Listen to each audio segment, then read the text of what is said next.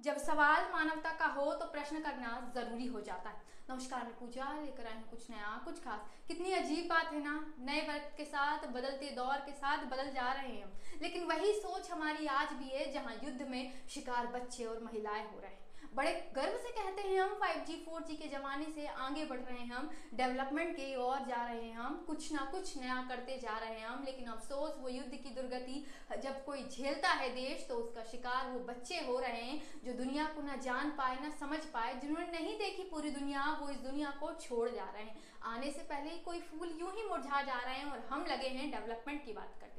युद्ध कभी सही नहीं होता, ये कहती हूँ, जब युद्ध होता है तो वहाँ मारे जाते हैं अनगिनत लोग जिनका कोई कसूर नहीं होता। क्या करेगी वो संसार जो बड़े बड़े नाम रखती हैं। बड़े बड़े शांति वार्ता की बातें करती हैं, लेकिन अफसोस वो बच्चे जो ज़िंदगी को ना समझ पाए, वो यूँ ही मारे जाते हैं। तब प्रश्न करना ज़रूरी हो जाता है कि मानवता असलियत में है क्या? मानवता का मतलब क्या? सिर्फ़ दुश्मनी है। मानवता का मतलब क्या सिर्फ़ बदला है? और उन बच्चों को ना देखना है जो ना इधर के ना उधर के, वो सिर्फ़ बच्चे हैं जो कल का भविष्य है, उन्हें यूँ ही मार देना होता है तब तब प्रश्न करना ज़रूरी होता है कि मानवता का असली धर्म क्या है?